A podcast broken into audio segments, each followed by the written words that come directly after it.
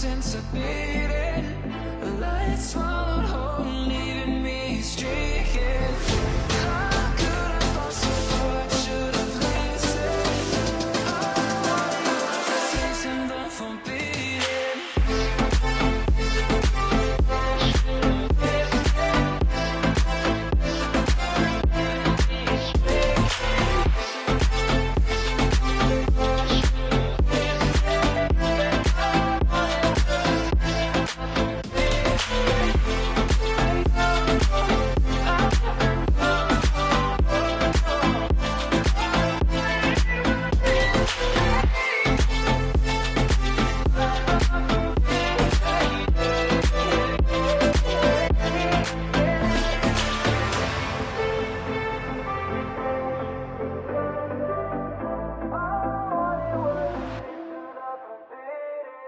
What's up, everybody? This is Vinny Bucci, aka The Booch, and welcome to the recap of AEW and New Japan Pro Wrestling present Forbidden Door. And of course, ladies and gentlemen, joining me here on the Boochcast, uh, he's reluctantly joining me, but he is joining me nonetheless. He's been woken. Yes, sir. He's been broken. Yes, sir. And now he's just broke. And I'm pretty sure it's, it's mentally as well as financially. Ladies and gentlemen, please welcome back to the Boochcast the one, the only, the broke soulless ginger, Mr. Zack Scott. I hope Kenny Omega becomes the next AEW World Champion. What's up, dude? Dude, that's just a broke soldier. Zack Scott, genius speaking. I'm not that broke. Any fuck you. Hey, don't you put that evil into the world.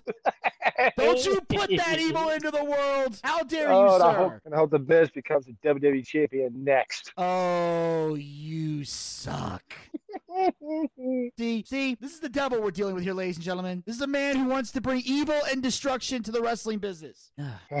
anyway, ladies and gentlemen. you can't seem like over grudge. Really? I can't let go of a grudge. I got a bunch of group text messages says you can't. But anyway, we're not gonna get into that, ladies and gentlemen. We're not here. This is not the time for petty arguments and unrealistic fantasies and evilness. We are here for the Forbidden Door, and this is this is a pay per view um, where Zack said the same thing to me that Jim Cornette said to Brian Last, and I quote. Was that? we actually have to watch this fucking thing. Yeah, I was not happy. Zack's Was like, I? we, we gotta watch it. yeah, we do, but I don't want to. Suck it up, buttercup. As I said, suck it up, Buttercup. Hey, good or bad, we are required to review every pay per view involving AEW or NXT or NXT on the Boochcast. You know, we that's what we do, ladies and gentlemen. It's it, it comes with the territory of being an analyst. You don't just get the luxury of having all the good stuff. You also gotta dispense uh, with the bad. And but overall, and we're gonna get into the pay per view. Surprisingly, it was good. Surprisingly, it was good. I was shocked about that. Yes, I was very, very shocked about that. I was like, this is going to suck. I was like, yeah, after watching I was like, yeah, it wasn't that bad. But there was one particular moment that made me laugh my ass off. Really, what was that? I don't know. It was one of the matches. Somebody did a low blow blow, and I think Hash said this. That's my purse. I shit you not. I thought you cut on it. I was like, wait a minute here. I was like, did he just? I was like, no, see, back forward. I was like, what had happened was um, I'm not going to go into too much detail about this. Uh, maybe I will on a future uh, variety show. But let's just say Vinny was dealing with a bunch of Delta airline bullshit during this show. So even though I was watching it, I had the commentary on mute, um, which was which made me happy and sad at the same time. I was happy because I didn't have to hear the racist Excalibur speak, but it was sad because Kevin Kelly was on the commentary, and I miss Kevin Kelly. I loved him. He was a great fucking. Uh, he was great in WWE. I don't remember him. You don't remember Kevin Kelly? No. You never watched the Attitude Era? This was years ago, so I don't remember him. Okay. All I remember was Michael Cole and Okay. Do you somebody remember? else, and Do you remember when The Rock would do his promos and yeah, there was that that white that that clean shaven overweight white guy backstage that he would call a hermaphrodite? Oh yeah. That's Kevin Kelly. Oh Jesus. The, Ro- Christ. the Rock used to fuck with him all the time. Okay. He called him a hermaphrodite. Kevin tried to say, like, I beg your pardon. And he goes, Keep your mouth shut, Hermie. And The Rock would just call him Hermie. He'd make him pick his Hermie, nose. Hermie. He'd make him wear he'd make him wear t shirts on his head. Like he wanted to advertise a t shirt. He would take the t shirt, put it over his head, and make him keep his head still. he did the Michael Cole a few times too, but it was great. Like I remember the best one was uh, Kevin Kelly was cutting a uh, The Rock was doing a promo for No Way Out 2000, and yeah, he, Kevin Kelly was interviewing The Rock, and The Rock said, "Kevin, let The Rock ask you a question. Have you ever had any pie? And he goes, Well, uh, yeah, I, I had some apple pie over at uh over in the food court earlier. He goes, he goes, Oh yes, apple pie. Yes, that is delicious, but that's not what kind of the Rock's talking about. The Rock's talking about poontang pie. And Kevin's like, Oh, Come boy. on, Rock, you're, you're talking to me here. If you're asking me if I ever had a piece of poontang pie, I mean, come on. And then there's a pause, and the Rock's got his glasses on. He's just staring at me. He finally goes, Don't lie to the Rock. You have never had a piece of poontang pie. He said, But get ready, Kevin Kelly, because the Rock has a gift for you. I'm going to give you your very first taste of poontang pie. And Kevin's smiling because he thinks, because, by the way, for, for those of you playing the home game, poontang pie is a slang term for pussy. It's not going to be one of the famous whole train girls. Yeah. So, but here's but here's what it was. It was The Rock with his old with, with a poontang pie T-shirt, and he draped it over Kevin Kelly's face. There you got some. And he's like, "Know your role. Shut your mouth. Don't move your head." And he would tell him, "Don't move your head, so you can clearly see the T-shirt." So The Rock's doing product placement while cutting his promo. I'd be cussing him out. Oh no, you wouldn't. Maybe when the Oh, camera yeah. was off, but if you did it while the camera was rolling, you'd be fired. Oh, after the combat, I, I, I, I- after the camera went off, I would cuss him out. That's just one of those things where The Rock's having fun because, you know, I'm sure The Rock cleared it with Kevin Kelly before he did that. But occasionally, Kevin Kelly would do commentary on SmackDown some nights. And um, he eventually did commentary for Ring of Honor after he left WWE because he had a falling out with WWE. Definitely doesn't like Triple H at all. Um, later, um, and is now in New Japan. But here's the thing that bothered me about the commentary you got Kevin Kelly. I love that. Mhm. Taz never had complaints about Taz as a commentator. Thought he was very well done. Why does Excalibur still have a job? I'm like, you've got you've got Jim Ross, the greatest announcer ever. You got Tony Schiavone, the man in WCW. Yet you continue to let these guys take a back seat to an untalented, racist piece of crap like Excalibur. And I don't know what that noise in the background's at, but you damn well better shut it off. It's pissing me off. Thank you. It's the, I'm outside. It's the storm sound. Oh, never mind. You're just testing it. All right. Yeah. Well, I, I checked the weather. We're good right now. It's not supposed to rain for a while, but it was just a storm sound. It's Okay. cut off right now. All right, good, good, good. So anyway, but yeah, so I'm, I'm thinking like you got Jim Ross, who is not only the best commentator ever, but here's the thing: before Jr. came to AEW, he was doing commentary for New Japan. So why not have Kevin Kelly, Tony Schiavone, Jim Ross doing your commentary? Put three elite commentators on there because Excalibur no longer serves a purpose in AEW, in my opinion. Like I said, in the beginning he was useful, but he was only useful for trying to educate the fans at home who these outlaw, who the outlaw mud show pieces of shit were that were getting contracts they didn't deserve to fucking get. Well, guess what? It's been three years. We know who these outlaw mud show piece of shit people are. So your job is done. There is no other other than the fact that he sucks off the dumb fucks. There is no logical reason for this man to still have a job. None. None. Zero. It's for goddamn ridiculous. So that disappointed me with the commentary. Now, of course, JR did eventually come out to call a few matches, but he should have been out there the whole goddamn time. But I guess because JR is too fucking real for the Kool Aid drinking audience that they don't put him on commentary as much. Because JR's too right, busy sir. keeping it real. We don't Oh, like yeah, real on this show. real. of course not. So now that I got all that out of my system. Oh, by the way, um, Are you sure? well, not yet. I still want to talk about one more thing. Um, because I kind of went off on a tangent. But like you're talking about the commentator saying, uh, my my purse. I thought that was great because that was my favorite part. One of my favorite episodes of King of the Hill was Bobby kicking everybody in the nuts. Like, let go of my purse. I don't know you.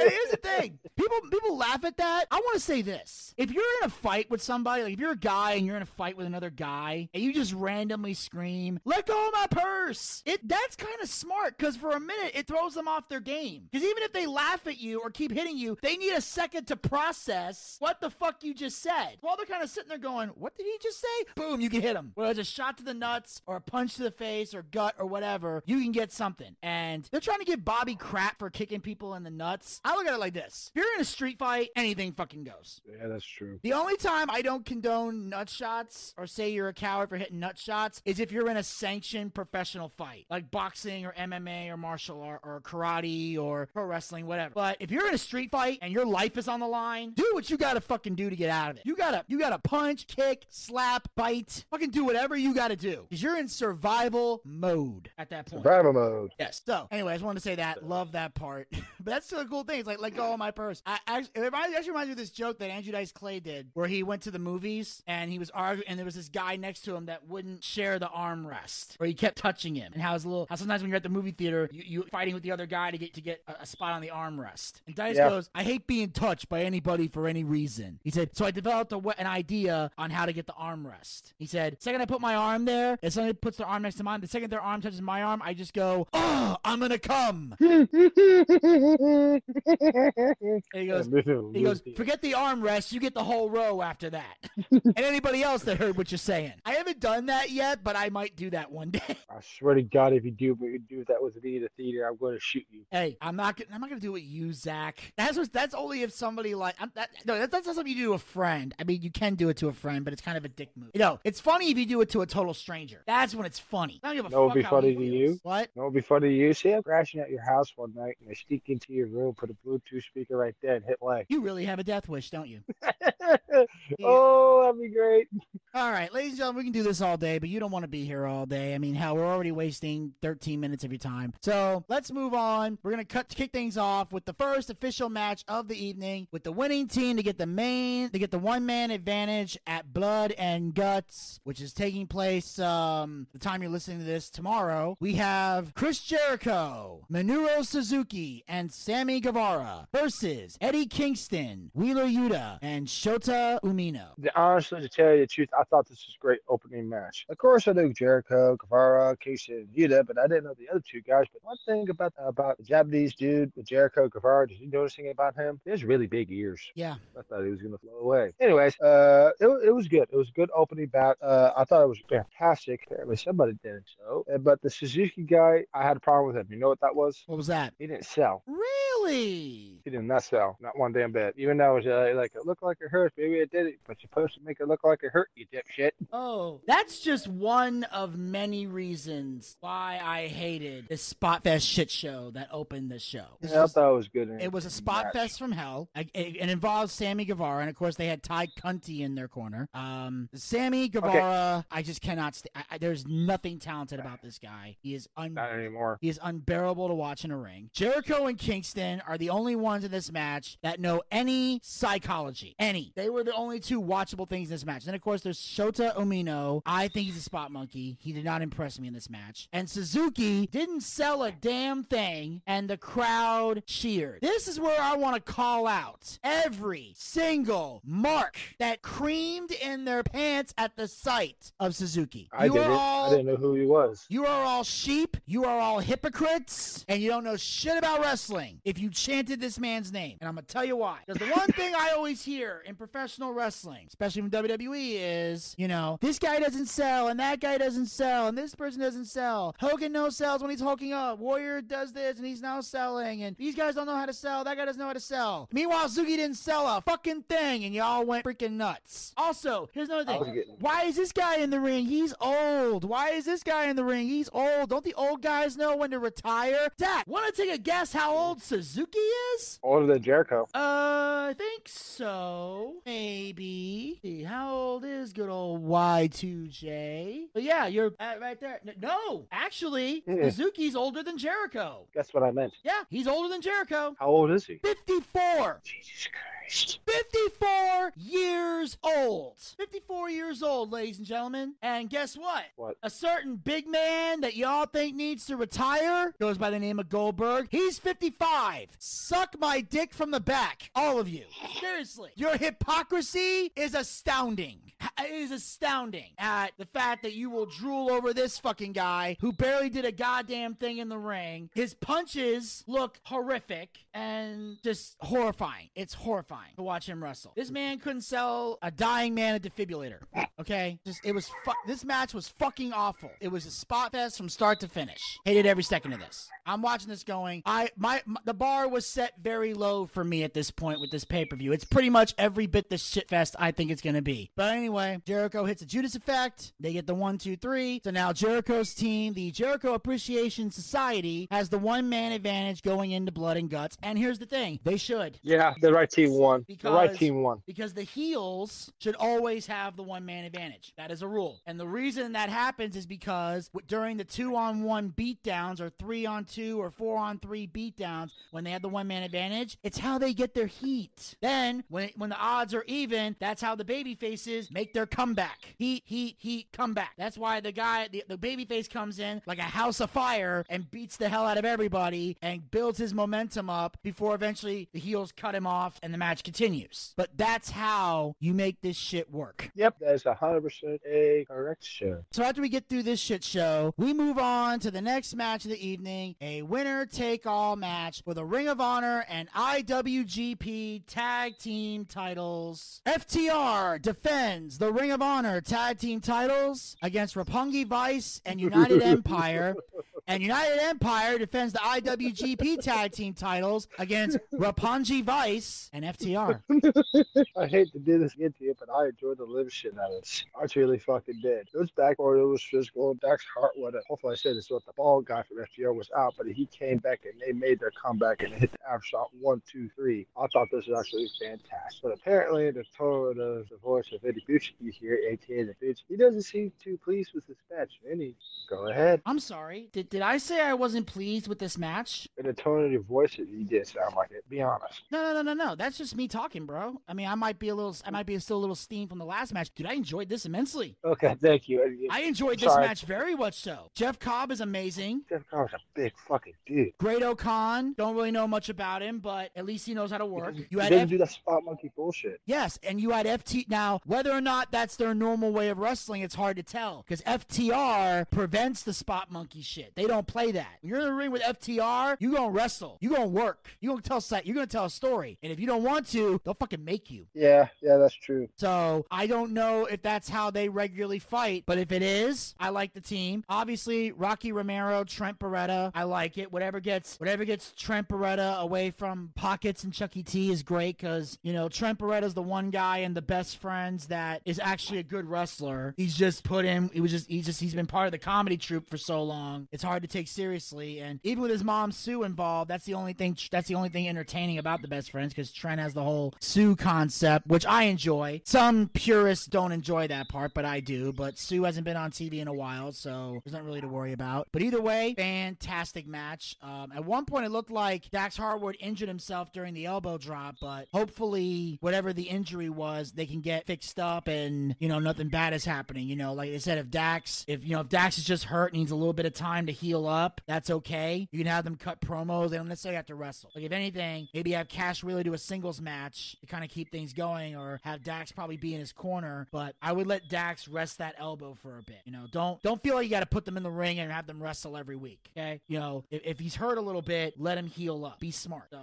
I would let Dax take it easy for a bit until we make sure he's 100%. Once he's 100%, get him in the ring because we don't. The last thing we need is another injury. If they get injured after surrender these titles, that's gonna be fucked up because they are on a roll tag title wise, and I'm waiting. I am chomping at the bit for them to beat the dumb fucks and take their belts. If think about that, if they did, they'll have the ROH, the Japanese, and uh, AEWs. Will make it better if they took uh, all of them from Usos. But if they do that, how they're going to carry all those belts?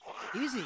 They just carry them to the ring, find a way. They can defend them. They still have the AAA titles on top of that, but you just have them dominate until you're ready to find different teams to beat them for the belts. They're going to lose the AEW belts. Much as I hate to say it, I would love to see the Hardys still take it from them. Much as I hate Jeff, I, if, but if Jeff's going to come back to AEW, I'd rather he team with Matt and win a tag belt than go for a singles belt. Side note: Online, he uh, AEW has officially confirmed that Jeff Hardy is in rehab right now. Yes, we know he's in rehab right now, and he has to complete the program and convince Tony that he's going to be healed up. And he told Jeff Hardy that when he comes back, he fucks up again, he's out. He's made it clear. Jeff gets one final chance with Tony, and he's done. Well, let's hope that'll happen. But otherwise than that, I thought this second match was absolutely fantastic. Yeah. It was entertaining as hell. That was the edge of your sheet. I was like, yeah. And when uh, when FTR went, I was like, yeah. I did too. I actually kind of squealed.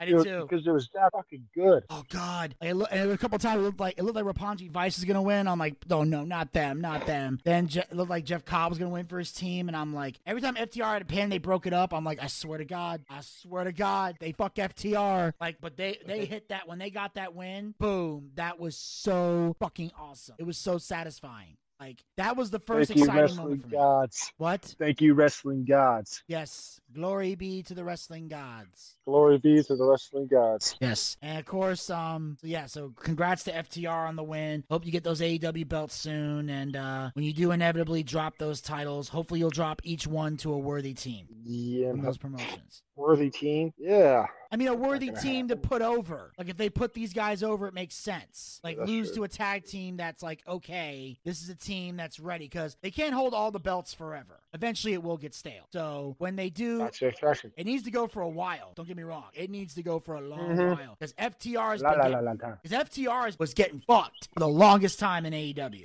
And WWE. Well, yeah, but FTR did worse. At least with WWE, they were on TV every week. And on that note, we move on to the next match of the evening. We have the Fatal Four Way match to crown the new, the first ever AEW All Atlantic Champion. We have Malachi Black versus Pac versus Miro versus Clark Connors. Did you enjoy this? Extremely. How about you? Yeah, I did, did this too. I wasn't really happy with. I was I was shocked that Pac won, but uh, but to tell you the truth, the one guy who pressed me was that uh, the, the Clark Connor guy supposed to be putting Miro through the table. Like he came out of nowhere, and he did a good job. I don't know who the fuck he was. But okay, who the hell is this? But it was a good fatal four way match. Really Yeah. good. Yes, I was very impressed with Clark Connors. I this is my first time ever seeing him, and I would love to see more of him. He's one of the few guys from New Japan that I heavily that I would endorse to bring to AEW if his time in New Japan is up and he ever wants to come to All Elite Wrestling or even WWE for that matter. I think he'd be great in either company. You know, so and you know, and I say that because you know I don't know where Clark's gonna go, but I feel like wherever he does go, he'll do well. So I was impressed with him. Uh, I I was really wanting Miro to win this. I was ready for the Redeemer to get some gold again because he hasn't held a title since that run he had with the TNT Championship. But if somebody else was gonna win, I would want it to be Pac because he's just as much of a badass. He's incredible on the mic. Ever since he's come to AEW and dropped the Neville gimmick, he has been amazing in AEW because he doesn't do a lot of spot shit. He's more he's more of a brawler, which I appreciate, and he's just incredibly fucking talented. So I'm definitely a fan. So when Pac like when Pac hit that 450 after you know hit Malachi Black with that 450 and pinned Connors or locked Connors in the brutalizer and he tapped out, I thought it was great. So like it, it made sense for Connors to tap out because you know he's not gonna he's not gonna be in AEW. He's a New Japan guy, so it's good to tap out the New Japan guy because it doesn't hurt the other two AEW guys who might be chasing that title later. Even though like Malachi Black's the only person that could have won, and I'd have been like, fuck this whole fucking match. Like he's the one guy I did not want to win because he's the At only least one. he didn't win, right? He didn't win, no. But Miro was my number one guy.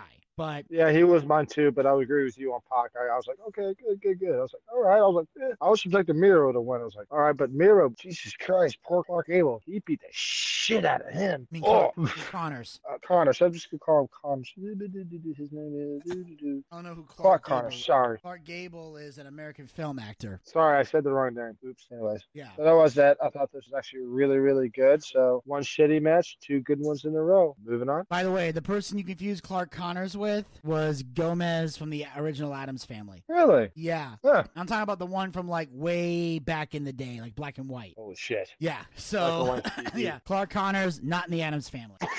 but anyway, um, after that we move on to the next match of the evening. Dear God, help us all. The Oh, eight-man tag match, the Bullet Club versus Dudes with Attitude. No. No. No, you know what I love when Sting enters with at his age, at 60 years old, dive off top of the uh, on top of the entrance. I was like, um, okay, Sting, buddy, sir, I love you, but dude, you're 60 years old. You don't need to be doing that. Can you just come out the ring? I don't know. You guys just start off normal, but you had to start off with some circus act. I'm not calling him a spot monkey, Vinny, but did he really have to do that? Here's the thing because it's Sting, and because of how old he is, and because he, this is not shit that he's notorious for doing, I give Sting a pass. Eh. Because the re and here's the reason why Sting doesn't have to do those moves. No, we don't. And you also take into account he's 63 years old and he can still move like that. To me, that's impressive. Because Sting, you know, he's trying to show that he's still got it and also kind of shows, hey, I'm a legend who's not just here to cash a paycheck. I'm not just here to collect money, even though I'm kind of known for that. Uh, but I'm here to actually wrestle and do the work. And I've made this statement before and I will say it again till I'm blue in the face. I want to see Sting as the AEW World Heavyweight Champion. You and me both. I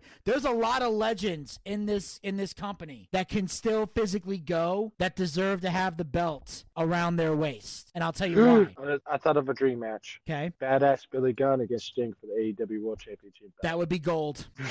How good would that be? Let, let me tell you this. The last time AEW was in Atlanta, Eh, there was a six there was a tag team match or a six man tag match. Sting and Billy Gunn at one point were in the ring staring each other down in that match and they were throwing fisticuffs. The crowd went insane. There is money to be made with a Sting and Billy Gunn feud. I think the world title needs to be involved because if either because with either one of them as world champion, hell, both of them should get a run at some point. And here's why I say that. Because A, it puts legendary status behind your world title. To say, hey, I'm holding a belt that Sting once held. I'm holding a belt that Billy Gunn once held. That's a big deal. That's a huge fucking deal. But not only that, when they get the world title, do you know what that also means? what? Eventually, they have to lose that world title. And that is when you pick the next guy you want to be a star in your company. And who everyone can agree is the next big star in the business. That's the guy you have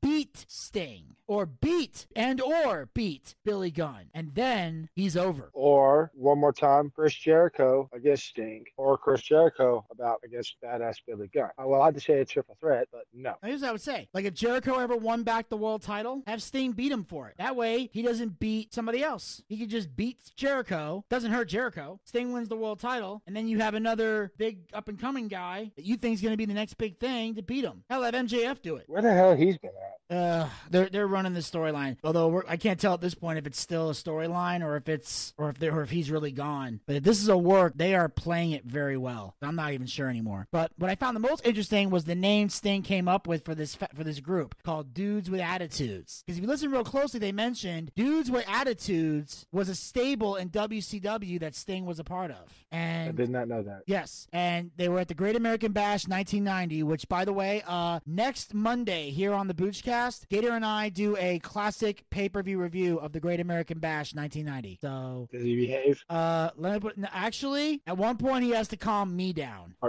oh. I I have Gator going, no, no, no, Mr. Bucciarelli, no, Mr. Bucciarelli, no, no, Mr. no. Bucciarelli, some of us still have to work. Because that's his new thing when I Oh, shit on certain people in the business. He goes, Mr. Bucciarelli, some of us still have to work. I do the same thing. Wake up, this is bullshit. What the fuck going on here? What the hell? This is bullshit. But yes, but the Dudes with Attitude was the faction that went up against the Horsemen. Here are the people in the faction. It was Sting, but in the faction was also El Gigante, Lex Luger, Paul Orndorff, the Steiner brothers, and the Junkyard Dog. That was the Dudes with Attitudes in WCW. Now in AEW, it's basically Sting, Darby Allin, Shingo, Takagi, and like a trios match. Take on the Bullet Club, with which is the Young Bucks and El Phantasmo. I'm just happy the right team won. Yes. I mean, but the one part I love is when uh, the dumb dog super kicked Sting and he just did a Neo thing. Did you see him do that? Oh, I thought that was beautiful. I, I paused it right there and I started laughing. I was like, "You sixty-year-old son of a bitch!" I was like, "Oh, AW, listen to Vinny Bucci here. Put the title on Sting, you cocksuckers." Oh, I thought it was great. And then at one point, Sting hit like that double Scorpion Death Drop. Yeah, yeah, yeah, yeah. I like that too. But I'll have to admit though, I know you don't like Darby Allin. That poor bastard took a fucking beat. He always got a little, does. he got a little respect out of me. I know you don't like him, but Well, that's just because he's a human pin cushion. I Like, know, I he's know. He literally just like, let's see how, let's see, look at all these bumps I can take, and that makes me great. No, it, it makes you stupid. Okay. what he needs to do is stop doing the coffin drop and do it like a like a submission. He's skinny enough to get around and make you tap out. Look how small freaking Daniel Bryan is. He made Batista tap out and Triple H tap out. A lot of people. Darby gentlemen, stop doing a coffin drop and end up in a fucking wheelchair. Your wife left you because of it. Yeah, like I'm just saying, it's it's ridiculous. This guy's gonna get himself killed one day. I'm just saying, if I want to watch somebody, you know, intentionally hurt themselves doing stupid stunts, I watch the Jackass movies. I understand that. I like his gimmick. I like the skateboard thing. Stop doing the coffin drop and get some meat on your bones. Eat some steak. Eat some cheeseburgers, dude. Jesus Christ. I'm a smoker, a former drug addict, a drinker, and everything else. And I weigh you probably about, about 10 pounds. You're actually in better shape than he is, at least physique wise. I mean, his endurance is probably higher because of the shit that he's doing. But I'm just saying, you know, I mean, I mean, Sting no selling was one thing, but then of course a lot of people were recovering quickly from big spots, and that's another reason why I don't like New Japan wrestlers because they no sell all the time. It was their strong style, no sell. I hit you with a big move and you get up almost immediately. It's like fuck you.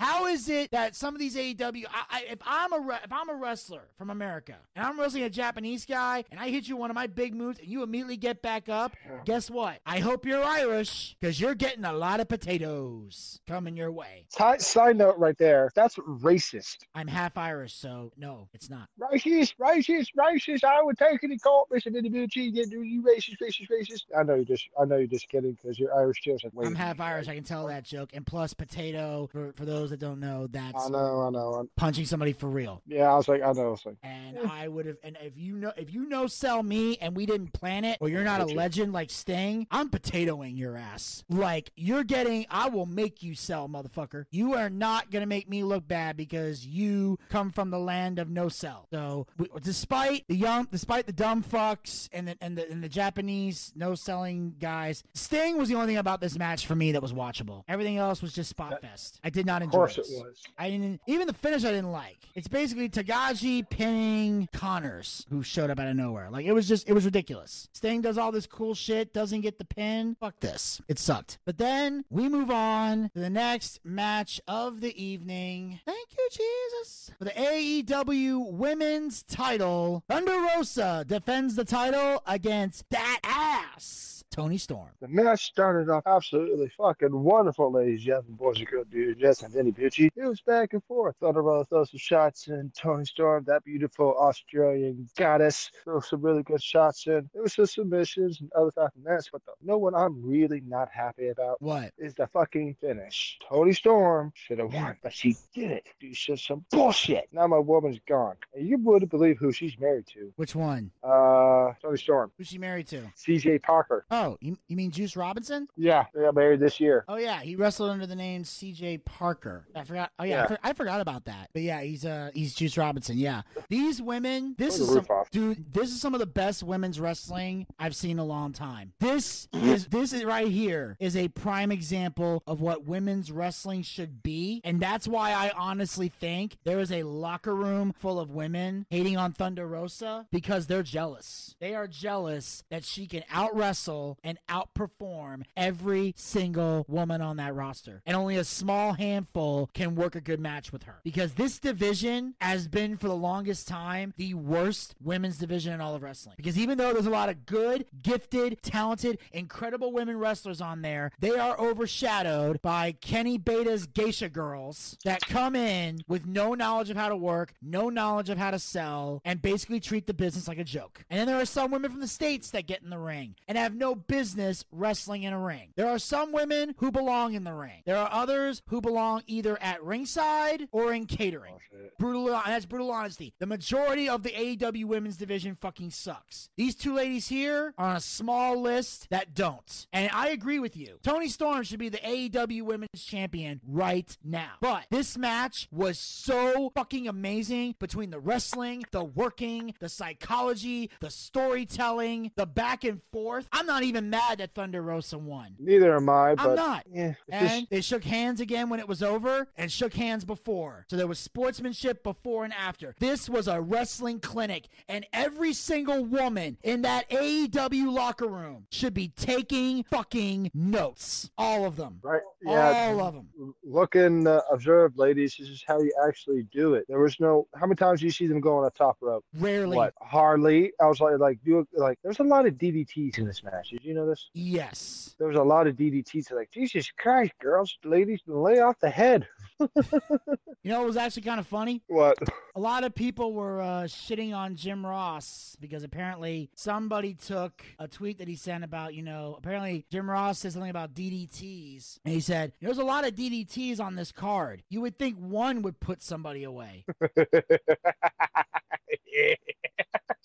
and people got mad at Jim Ross for saying that because they thought he was shitting on the women's division. It's like, look, wasn't. that, and I said that's the problem that most AEW fans have with Jim Ross is he's not drinking the Kool Aid. He's he's Jim motherfucking Ross. He He, would never calls- drink the fucking Kool Aid. He calls bullshit when he sees it.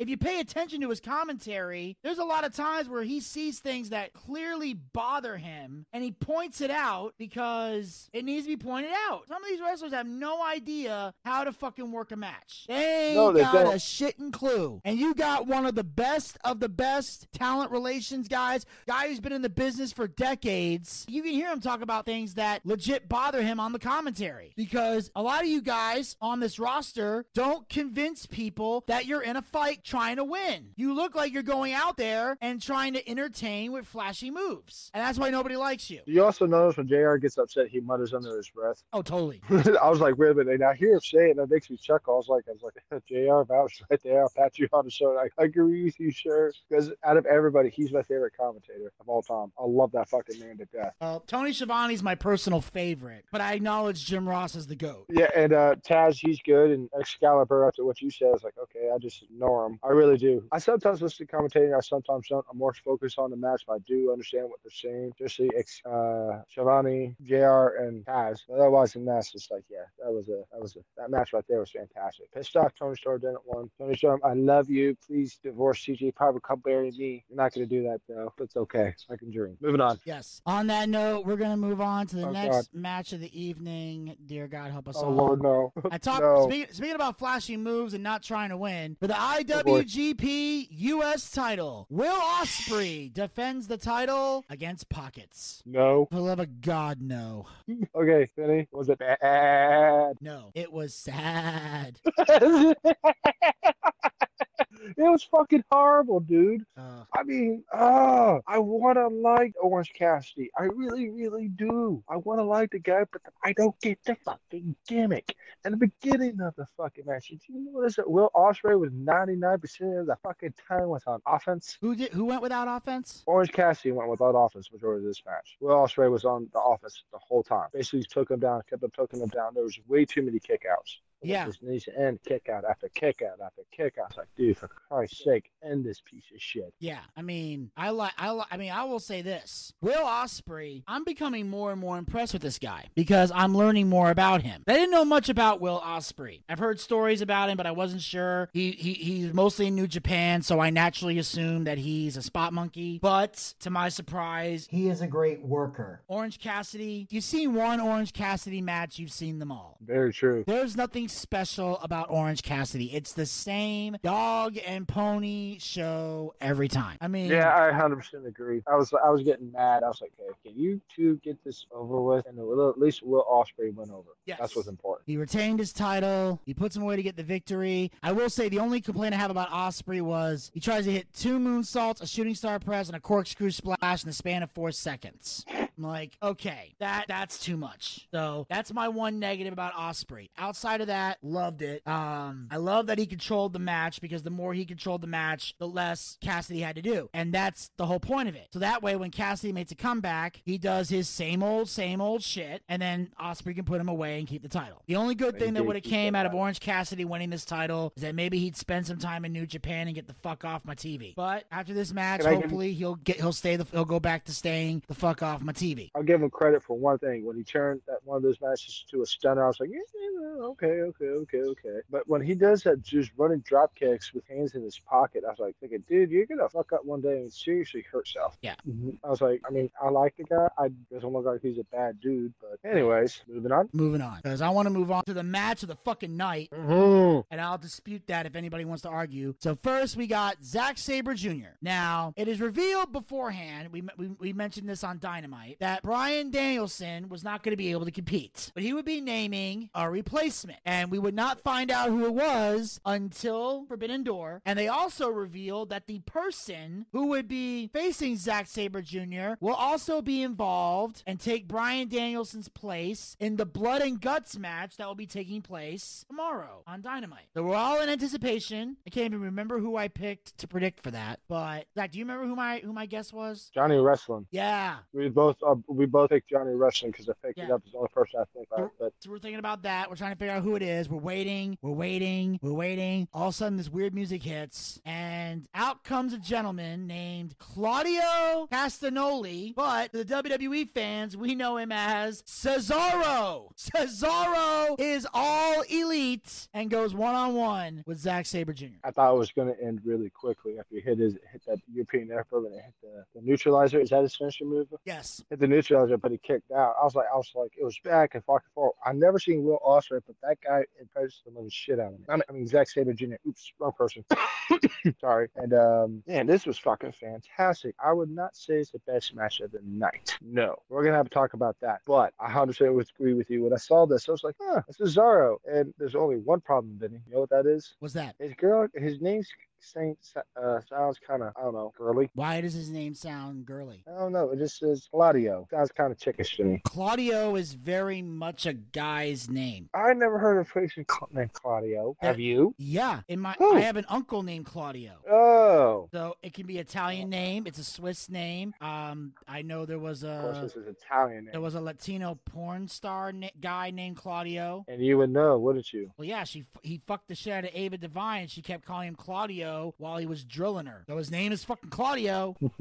I'm just saying. Are you sure? Are you sure you're not watching him? Positive, I was not watching him, and if I was watching him, it was to take notes on if if I, there's anything I can improve on my skills. It won't go wrong there. Hey, porn is a great tool for studying. Trust me. Otherwise than that, yeah, this match was actually fantastic. It was great. It was a little too long, but at least Claudio, aka Cesaro, won. Because if he would have lost, he would just got buried. I, I, I don't know if he would have got buried, but I don't think it would have been a good start because, again, here are the facts here. Most of the fans that came to this show are AEW fans. Yeah, they like New Japan, but let's be honest. This is in Chicago. How, how many of those people, truly, in those stands, do you think are going to be watching New Japan on a regular basis? None at all. How many of the New Japan faithful do you think we're going to order this pay per view? A lot. Like, the Ja- I'm talking about Japanese fans in Japan. Probably none at all because it's not in New Japan. That's what I'm saying. It was mostly an American show put under the AEW banner. So the AEW guys were going to go over for the most part, which I think is probably why they put a lot of, the exception, of course, being, you know, Will Ospreay obviously beating Orange Cassidy was the Japan guys going over. And they put a couple Japanese guys in the, uh, the, the tag matches, kind of mixing them up so the Japanese guys can get some, some wins. But overall, this was focused mostly around AEW and less around New Japan. Well, yeah, because of course it makes sense. This is actually a, in America and it's AEW. It was in Japan, it'd be a different story, Yeah. but it was actually here. Exactly. And even though I will, uh, I will say this: I love the fact they had uh, Justin Roberts and the Japanese ring announcer both doing the ring announcing for the American. Yeah, I, I saw that too. I saw that too. You know how the Japanese guy didn't really say much about the American people, but they did. He did a tremendous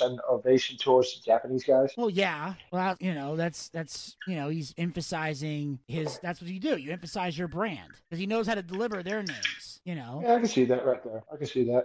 so you know how to do those names. You're you're gonna give more praise to the other brand. Well, of course you are. But not all the Japanese guys tonight did a shitty job. A lot of them did impress me. I was like, okay, not all of them suck. Yeah, Zack Sabre. This, this match though, right here, best technical wrestling I've seen in a long time. This was a technically sound match. This is a masterpiece. It was a fucking work of art. Yeah, it was a work of art. It was absolutely fucking brilliant, there, my dear good sir. And I was like, I was impressed. And I never really seen Zack Sabre Jr. before. I was like, all right, all right, let's see what you do, dude. I know Cesaro, and he's great in the fucking ring. Hopefully, they can do something with it. Otherwise than that, I give this an A plus. And otherwise than that, moving on. Um, not quite. Um, I do want to say first here, Cesaro did phenomenal in this. I was glad to see Cesaro show up. I think it's kind of cool that he's now part of the Blackpool Combat Club. I think it's a perfect place for him to be, and I feel like Cesaro is going to get an honest push in AEW. He was extremely over with this crowd. I mean, this went from a,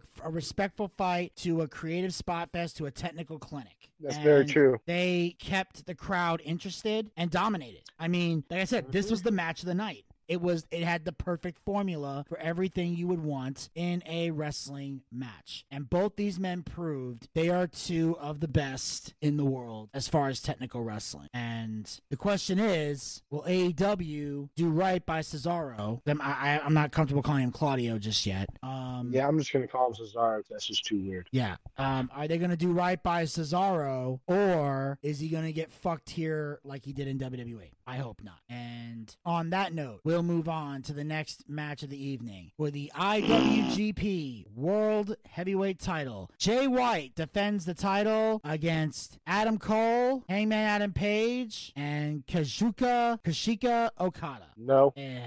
It was it was yeah. It was good. I mean, I mean, it wasn't. It wasn't. It was good, but it wasn't great. yeah. No, was it? I mean, I mean, it was back and forth. So you should like a tempo four four way match. What pissed me off was the finish. I was like, what the fuck? I was like, I was like, okay, it went that easy. I was like, okay, you, you guys really suck. But Jay White won, which I'm happy with too. Well, yeah. Eh, Well, basically in this match, it was definitely a lot of the, a lot of people getting their shit in. That was a big part of this fatal four. Um, there were some good moments. Um, definitely Adam Cole and Adam Page know what they're doing. Jay White, I'm impressed with him a little bit. I think Okada's overrated. Yeah, well, did you also notice during the match, man? Was it was it started off kind of like a tag team match? Well, yeah, because you know Cole and Jay White are friends. They're kind of forming an alliance to get rid of the other two, so they can fight it out to see who the champion is. Because Adam Cole felt like he should have got this one-on-one match. Then, of course, at one point, Adam Cole stabs Jay White in the back, literally with the backstabber, to try and get a pin, and then he kicks out. So him and Jay White end up, you know, throwing their alliance out the window. And then eventually, White, you know, hits his finish, scores the pinfall over Adam Cole, and retains the title. But I found out later there was a botch. Apparently, Adam What Cole was was, supposed to kick out, but Rick Knox counted to three. Okay, I didn't know it was a botch, and I'm pretty good eye at this. You probably did you see it at all? It looked like a clean pin to me. I don't know. Somebody, I heard somebody say that he that he botched. I didn't see no botch. Trying to Who the fuck it. said this shit? somewhere on the internet. I'm trying to figure out where it was was that's a botch. Um, let me see. I don't know. I think somebody like counted the three and then they continued. No. Oh yeah. After Knox counted to three, White said something to him. Apparently, White rolled a collar ring, went to go to Cole for a pin attempt, and then apparently uh, Jay White looked pissed off after Rick Knox counted to three. So apparently, they're saying Oh. that he was not supposed to count the three yet. He, I don't know if Jay White was supposed to retain later on or whatever, but he counted that three, and apparently, some say there might have been a botch there. Okay. At least I didn't that's see what it there. that's what I'm reading. Okay. Well, we'll find out when we watch uh, when we find out Blood and Guts. If there's a promo about it. But otherwise than that, I was like, okay, I don't know Jay White or the other guy, but I know the other two people. But there's Japanese guy and uh, Jay White I never heard of. It was started off as a uh, tag team match really to me, but am I happy Jay White retained? I wouldn't really care who would have won. I mean, part of me would have preferred to see Adam Page win just so we can have a belt again. But knowing them, they probably screwed that over too. 'Cause I, I wanted to see him win the title to go to Japan. I felt like maybe Japan would treat him better than AEW since they he was the champion here and they royally fucked him. But either way, Jay White's keeping the title. And like I said, there were there were some decent moments in the match, but I wasn't like over the top like excited. All right, yeah, I agree with you on that. Agree with you on that. Yeah. All right, sir. Yeah. And on that note, we move on to the main event of the evening. This is for the interim world championship. The winner of this match will be the world champion. They will hold on to the title until CM Punk returns, and then they will fight to unify the titles. So we have for the vacant title, Jon Moxley goes one on one against Hiroshi Tanahashi. I thought this was actually fan fantastic, didn't he? This w- they has fight. This was great, was it not? Oh, it was That great. Japanese dude, this that that that dude's praised the shit out of me. Like I said before, guys, I was like, okay, let me see these Japanese guys because I never seen before. All right, I was like, all right, let me see these. There was a lot of spot monkeys, but that motherfucker right there came out there. I mean, did tore the roof off. He did do that spot monkey shit. He did the ground for pound stuff, and not to mention he's a big guy. Mm. Hiroshi Itachi, that's a big dude. He pressed the hell out of me. I was like, all right, I might have to check this New Japan out. But otherwise than that, it was great. And he busted up um, Jon Moxley, and it was ooh, it was good. Let me go ahead. Here's how I knew the match was going to be good. When the match started with a collar and elbow tie up. The second they locked up, I knew this is going to be a good match. When you see something like that, you know you're going to see some good wrestling. You're going to see some good pacing. And that's what I love about it. They kept the pace steady and did some old school stuff to get things going. So they took their time before they got to the crazy stuff. They didn't hot shot right out of the gate like 90% of the other guys do. They paced it. They took their time. They were brawling. They, they were grappling. Then eventually it gradually turned into, you know, spots over here, spots over there, building things up. You know, at one point, Moxley getting busted open. How the hell did that happen? I have no idea, but I'll Me say neither. this. I, did, I, I tried to back forward up, and I was like, how, how the hell that happened? First, she was fine. Then I see Hiroshi at top rope. Got me. He hits Moxley. Moxley, Mox goes out the ring, and all of a sudden, he's bleeding. I'm like, what the hell? Unless, oh, never mind. Well, here's the thing. These two legit were killing each other, but here's the best part. When Moxley got busted open, Zach, Mm. did anybody else bleed in this pay per view?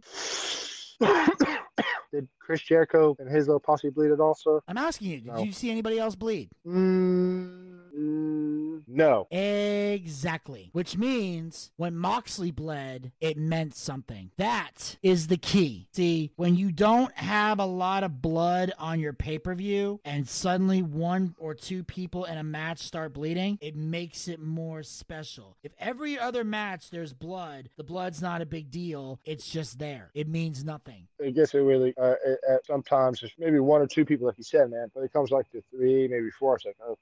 Think about it. There was about what eight or nine matches on this card, and out of those nine matches, one guy is bleeding. Out of everybody that competed on this card tonight, that's a big deal. True. That made the blood is a very special, especially when it's a guy whose whole gimmick thrives on bleeding. I don't respect someone until they bleed with me. The only way it could have been better is if Tanahashi got busted open too. But even Or, then, or how about this? Or uh, say like Mox didn't bleed, but Tanahashi did. that would have been great too. Because he, that Japanese guy, pressed the living shit out of me. I was like, okay, I like his entrance. I'm like, okay, I saw him in the ring. I was like, okay. I am a Tanahashi fan, and I can honestly say, out of everybody on this card tonight, he was the only New Japan wrestler of Japanese descent that I had any respect for. Because there's a lot of Japanese, a lot of the guys from New Japan that I liked, but it was mostly the non-Japanese people because they at least knew how to sell and kept their spot monkey shit to a minimum. That's true as well. The I agree with you on that. The other Japanese guys were the same Japanese guys I've seen in WWE, just all over the place. No sell, strong style, stupid shit, not making any logical sense, just moving for the sake of moving. Tanahashi made himself a worker. Tanahashi was working Moxley, and they put together a masterpiece, and Tanahashi is surviving all these near fall attempts. Moxley finally puts him away with the paradigm shift to become the interim world champion, and this was a match that was only put together because of CM Punk's injury. Otherwise, is true as well. it would have been CM Punk fighting Tanahashi. I mean, I think also that that's one as well. But two things. One, I think him, uh, Moxley winning this, maybe he got his dignity back and not being sober. And two, most importantly, does this mean he's a two-time AEW World Champion? As far as I'm concerned, yes. Okay. Because right now, he is the World Heavyweight Champion. In the future, we're probably going to see a CM Punk versus Moxley World Title match, and that's fucking gold. We have to. There's no choice. Because Punk is Oh, the original sense.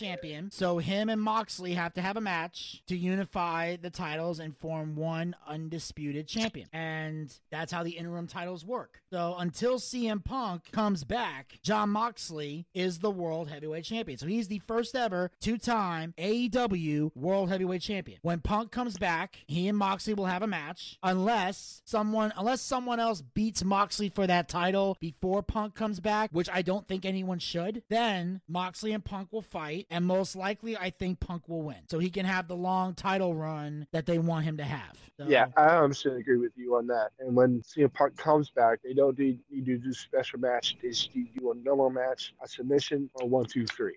Exactly. Ooh, ah. Oh, that was a good hit. But yeah, right now Moxley is recognized as the champion. So that's what I'm saying. He's the interim champion. So and then eventually that means when Punk comes back, they're gonna have a fight. The only difference is if Moxley wins, he doesn't become a three-time champion. That's the only difference. Or if Punk wins, he doesn't become a two-time champion. Punk just gets the title back and keeps his reign going. But you are correct, sir, because he necessarily had to relinquish it, not really lose it. Yeah. Okay, okay, okay. So that's- Otherwise than that, there, sir, this pay per view was not that bad. Yeah, this is a this is a pay per view with limited build up and several injuries that forced plans to change, and was still great. So even though there were a few matches on this card that I didn't like and felt were a waste of time, overall this was a fantastic pay per view. This actually delivered, and I'm impressed. And like I said, there were a couple New Japan people that impressed me. Your Tanahashi's, your Zack Sabre Juniors, your Clark Connors. I was impressed by them. They were the guys that really, even Jeff Cobb and Great-O-Khan, I thought were a great tag team. The rest of the New Japan guys, not so much. I mean, yeah, not so much. Not a big fan, but overall, it was a great pay per view, and um, it got a good showing for New Japan. Hopefully, some people who didn't watch New Japan before might go over there and watch it. Uh, personally, I won't because I'm just not a New Japan fan. So they did not gain me as a fan. But if the guys that I liked ever come make an appearance in AEW, I welcome them with open arms. So do I, sir. All right, and that, ladies and gentlemen, will uh, wrap up this recap of AEW and New Japan Pro Wrestling presents Forbidden Door. Uh, Zach, as always, I thank you for taking time out of your busy schedule to uh, join me, and I look forward to talking to you next time. No problem. I was just speaking. I wasn't busy today. I was off today, so it's all good. And I'm off tomorrow. Yes, So, and by that he means, yay. and by that he means at the time that we're recording this, like he's off on Monday and he's also off on Tuesday. So uh, make sure. Oh, don't worry. I got tremendous more drinking to do later. Well, I'm just saying, I'm clarifying things for the audience because even though we're recording this on Monday, it's coming out Tuesday. So I didn't want the listeners to be confused. What you just said. You're off on Hopefully Monday, you're off on Tuesday. confused. Wednesday, your ass is going back to work. Yeah, that's that. When I got to be at work, I got to do the open close shift. All right, well, wish him the best of luck. And uh, make sure you guys follow the Boochcast. We're on Anchor, Anchor, Spotify, Spotify, Breaker, Riker, Google Podcast, Google Podcast, and iHeartRadio. and iHeartRadio. Pick your favorite hosting site and follow us there, or be a super fan and follow us on all five hosting sites. Also, like us on Facebook. Go to facebook.com slash the Boochcast. We have archived episodes of the show as well as great content. Uh, make sure you guys follow us on Twitter and Instagram at the Boochcast. Get the latest tweets, photos, and videos. Go to our YouTube channel. Check out all of our YouTube video content, our exclusive video content.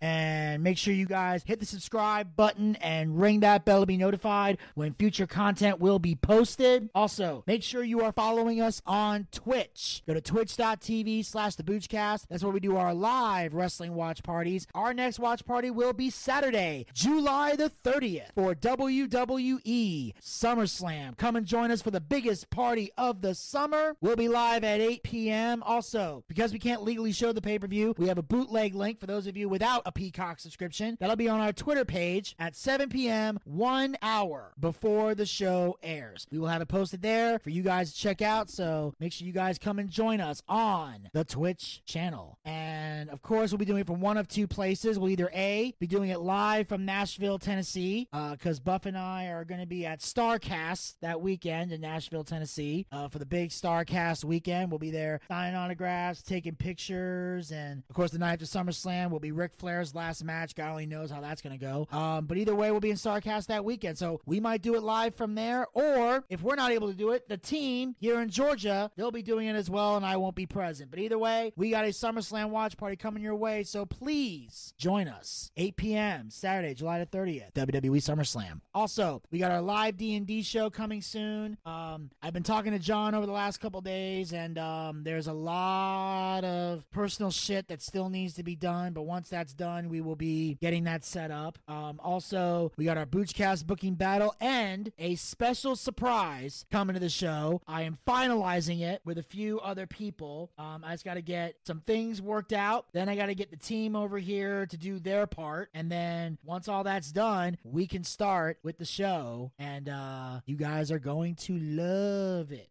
Also, uh, make sure you guys support the Boochcast by going to anchor.fm slash the Boochcast slash support. Become a supporter of the Boochcast. Support this podcast with a small monthly donation to help sustain future episodes. We have three different levels you can donate at. Our first level, our basic level, is 99 cents per month. Uh, that's for people who don't have a lot of money to spend, but uh, still want to help out the show. Uh, there's no pressure or obligation to donate money. As long as you listen to the show and spread the link to everyone you know and get us more hits and more downloads, you're still helping us out a great deal. But if you still want to put a little skin in the game and help us out, the 99 cents level is for you. But for our fans out there who have some extra spending cash and want to help out, our second level is $4.99 per month, $5 per month. Same amount of money you would pay for a Peacock subscription. I know a lot of you guys out there aren't fans of the Peacock, so don't give them money. Give us money. We got better content than Peacock anyway. And we got the third and final level you can donate at, which is for a mere nine ninety Nine nine. ninety nine. The same amount of money we used to pay for a WWE Network subscription here in the United States. Ever since I got sold to the Peacock, you got nowhere to put that nine ninety nine. So take that nine ninety nine, take that ten bucks, bring it over here. We got better content than network, and unlike the WWE, we actually care about our fans and are dedicated giving the people what they want. You have the option of paying with a credit card or with GPay. And the best part is all the money that we raise from this show, all from your donation, we use that money to finance and build the show in some capacity. We use it to upgrade our equipment, we use it to bring in bigger name guests, pay some bills, and take care of all the guys who work very hard on the air and off the air to make the Boochcast a success. So if you got a favorite co-host and you believe they deserve to be paid for their hard work, that that money should be going their way. Well, anchor.fm slash the Boochcast slash support is how you make that happen. And then, if there's any money left over, when it's all said and done, we use the rest to feed this gentleman here his his ramen noodles. Uh, he is, Lord knows, he is starving. He can't afford to miss any meals, ladies and gentlemen. So we got to get that ramen noodle sent to him. And of course, we have to, and we try, but we we're, we're, we're trying, ladies and gentlemen. But we still need your help to get him laid. So no longer will his penis remain flaccid and unused. And until next time, this is Vinny Bucci, aka The Booch, saying keep on living life and take care. This has been The Boochcast. Talk to you guys next time. Until then, Peace, pizza, baby. Well, I see by the clock on the wall that it's time to bid you one and all goodbye. Goodbye. So long. So long. Farewell. Farewell. Adieu. Adieu. Be good. Stay well. Bye bye. Keep warm. Relax. At ease. Take care. Stay loose. Adieu, mon vieux. À la prochaine. Goodbye till when we meet again.